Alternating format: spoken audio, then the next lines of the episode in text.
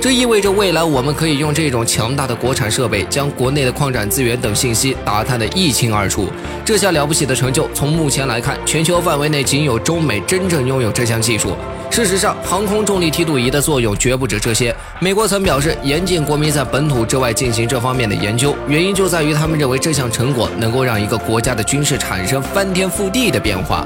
因为重力梯度仪绝对是一个十分厉害的神器，你们知道吗？现在人类通过重力梯度仪能够看到重力能够扭曲光线。这么看来，伟大的爱因斯坦又说对了。在课堂上，我们曾学过，宇宙万物之间都有引力，或者说我们的地球因为拥有重力，重力说白了就是地球对在它表面的物体的引力，所以才能将生活在地球上的人类吸在地表上。但从爱因斯坦提出的广义相对论中，我们却能看出他认为重力这种东西来自空间的扭曲。爱因斯坦认为，质量越大的物体，它们周围空间的扭曲程度就越明显。倘若说有物体在这些区域里加速度前进，届时就会让这里的空间扭曲程度发生改变，它会因此产生涟漪。这就是科学家们所谓的重力波。用比喻来说的话，它就像水里的涟漪般，水波需要依赖水存在，而重力波需要依附着空间而存。我们知道，宇宙中有不计其数的神秘天体，这其中质量大的也不在少数。这么看来，我们所在的空间里到处都存在着引力波，它们看上去一点也不平滑，